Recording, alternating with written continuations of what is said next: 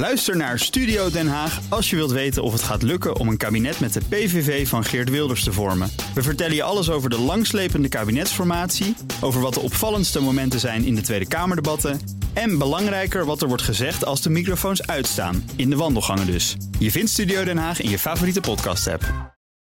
Dit is de Oekraïne Ochtend Update. Mijn naam is Geert-Jan Haan. En ik ben Bernard Hammelburg. We praten hierbij over de laatste ontwikkelingen in Oekraïne. En de gevolgen voor en de reacties van de buitenwereld. Je vindt deze podcast in je favoriete podcast-app. Nog steeds wordt gevochten in Bakhmut. Zeggen de Russen dat ze een winnende hand zijn. We horen allerlei verschrikkelijke verhalen over onthoofdingen door Russen van Oekraïnse soldaten. We hebben gelekte documenten van het Pentagon, waarvan de Washington Post nu zegt het komt uit een, eh, een bron van een militair die dat op een, eh, op een spelletjeswebsite heeft gelekt. En er zijn allerlei geopolitieke spanningen. Nou, er is genoeg te bespreken met onze Oost-Europa-commentator Geert-Jan Haan en onze eigen buitenlandcommentator Bernard Hammelburg. Mannen, goedemorgen. Goedemorgen.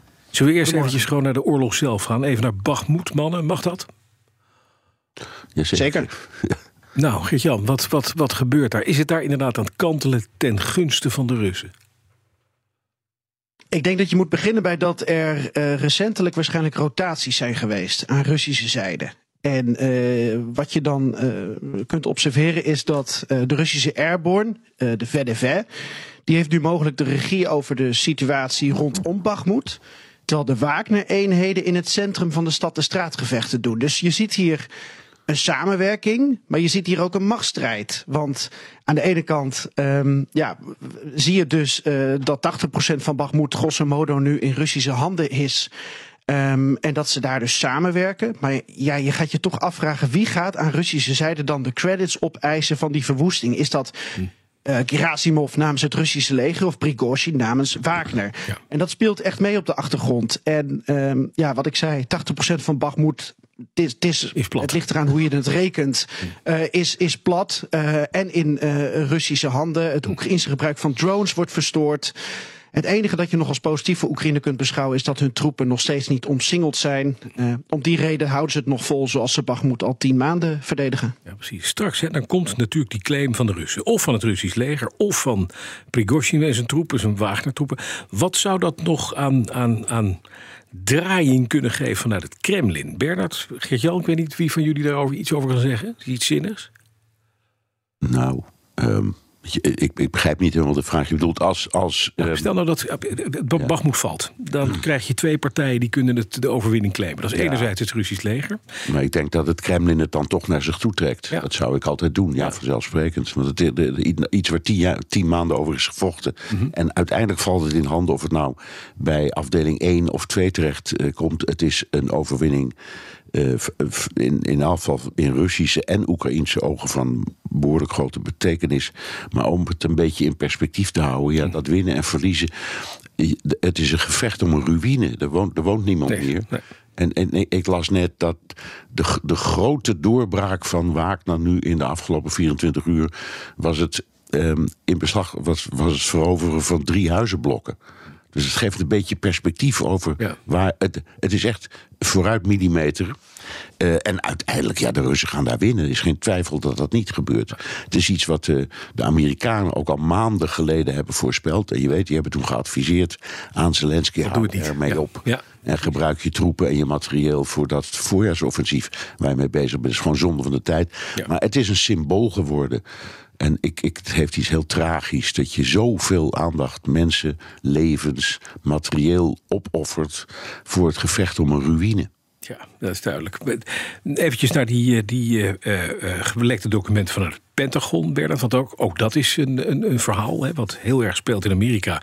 Maar waarin, of waar het ook opklinkt, dat met name een tegenoffensief van het Oekraïnse leger eigenlijk weinig kans van slagen heeft. Want het, luchtwapen van, de, van de Russen, Geert-Jan zegt het net, dat wordt, dat wordt steeds sterker. Ja, eh, gaan ze gelijk krijgen. Dat, dit zijn documenten van februari. hè. Komt Ja. er zo'n voorjaarsoffensief nog vanuit Ja. Oekraïne? Nou ja, je moet er wel opschieten, want het voorjaar is, al voorbij. bezig. Ja, dus precies. misschien wordt het wel een vroege zomeroffensief. Ik denk eerlijk gezegd wel dat zo'n offensief er komt. Alleen hebben we het al eens eerder over gehad. Hoe, defi- hoe definieer je nou precies een offensief? Wat is dat nou precies? Hè?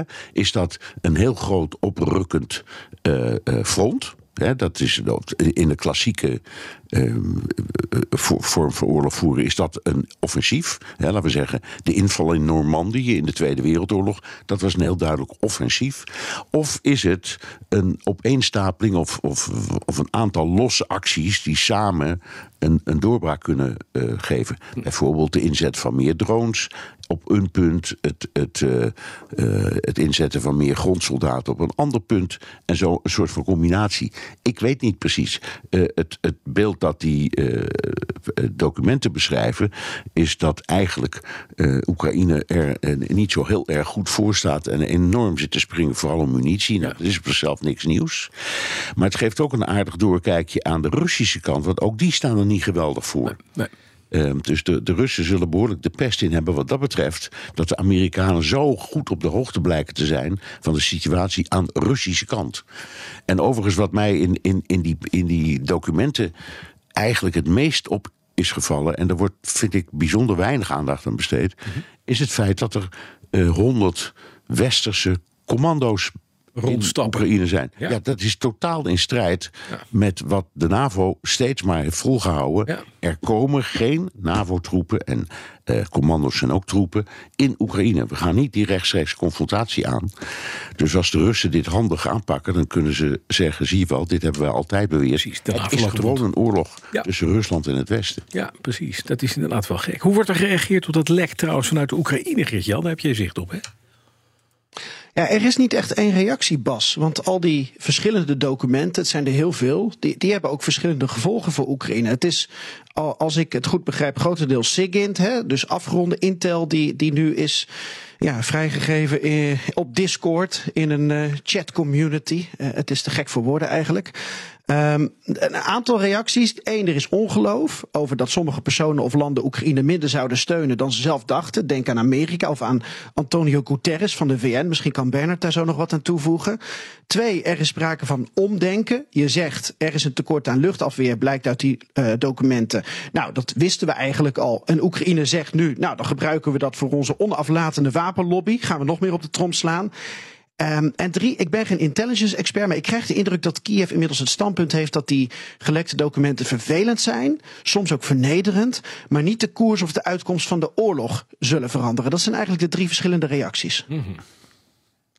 Ja, ik ben het er volledig mee eens. Um, eigenlijk, en dat zegt iedereen, inclusief de Russen die dus de pest in hebben dat de Amerikanen zoveel over ze weten. Uh, maar iedereen zegt, het is wel vervelend, maar er staat echt niet, zo, er staat niet heel veel nieuws in. Want ook die analyse, hè, wat Oekraïne betreft, over Oekraïne staat er niet zo geweldig voor. Er zijn, en dat staat ook in die documenten, wel methodes om daar iets aan te doen. Voorbeeld is wat er uh, gebeurt met uh, Zuid-Korea, dat zwaar de pest in heeft, omdat het wordt genoemd in, in die documenten, ja. er wordt, wordt daar gespioneerd. Maar een van de onderwerpen daar is dat Korea mag geen munitie leveren aan Oekraïne. Want dat is in strijd met hun eigen grondwet, zou ik maar zeggen. Um, en wat doen ze dus? Amerika levert uh, uh, artillerie, 155 mm artillerie, aan Oekraïne. En dat vult Korea dan weer aan voor de Amerikanen. Dus het is een soort van militaire witwasserij. Ja. En ja, dat vind je vervelend om te lezen. Is het nou zo erg? Nee, natuurlijk niet. Nee. Nog eventjes iets anders, want uh, de Poolse premier Morawiecki die sluit vandaag zijn driedaags bezoek aan, Oekra aan Amerika af. Waarom is dat belangrijk voor Oekraïne en ook voor de NAVO? Als ik uh, mag oppakken, Bernard. Uh, Polen en Amerika zijn de trouwste bondgenoten van Oekraïne, samen met de Britten. Dus hoe de oorlog verloopt, dat hangt niet alleen af van Rusland en Oekraïne, maar ook van Polen en Amerika. Uh, hele innige band is dat. Biden was eind februari in Warschau. Zelensky was vorige week in Warschau. En wat Amerika vanaf de andere kant van de Atlantische Oceaan is voor Oekraïne, is Polen vanaf het Europese continent. In het klein, maar toch. En Polen heeft enorme plannen om groter te worden. Uh, een, de grootste speler eigenlijk namens de NAVO op het Europese continent. Ze steken niet onder stoelen of banken dat ze bouwen aan het grootste en sterkste leger van Europa. Ja, en Washington en Warschau hebben historisch een goede band. En uh, ja, Amerika juicht er dus toe dat Polen de ambitie heeft om op militair gebied belangrijker te worden dan Frankrijk of Duitsland. Dus Morawiecki heeft zich drie dagen lang opgesteld als de anti-Macron. En zowel in woord als gebaar gezegd: we kunnen niet zonder Amerika. Ja, dat is op zich wel. Nee, het is, je kunt het ook zien aan het arsenaal. Want ze hebben F-16's. Uh, die verkopen de Amerikanen niet zomaar aan iedereen. Maar ze hebben ook, ik weet niet of ze ze al hebben, maar in ieder geval besteld F-35's. de Joint Strike Fighter. Nou, daar zijn de Amerikanen echt heel voorzichtig mee. Die krijgt ook niet iedereen. Dus dat beeld past. En het interessante is hoe zich dat nu weer verhoudt tot de Europese Unie. Want daarin heeft, is Polen natuurlijk doelwit van enorme kritiek. Dus uh, ik, ik denk dat dat Poolse bezoek echt, zeker voor de Polen zelf, enorm betekenisvol is. Als, als, uh, als ze een enorme schouderklop krijgen van Biden in Washington, dan compenseert dat ruimschoots alle gemopper en kritiek vanuit Brussel. Dank. Dank uh, Bernard uh, Hammelburg, onze buitenlandcommentator en Oost-Europa-commentator Geert-Jan Haan. Ook Thomas van Zeil vind je in de BNR-app. Je kunt live naar mij luisteren in Zaken doen. De BNR-app met breaking news, het laatste zakelijke nieuws... en je vindt er alle BNR-podcasts, bijvoorbeeld Het Nieuwe Geld. Download nu de gratis BNR-app en blijf scherp.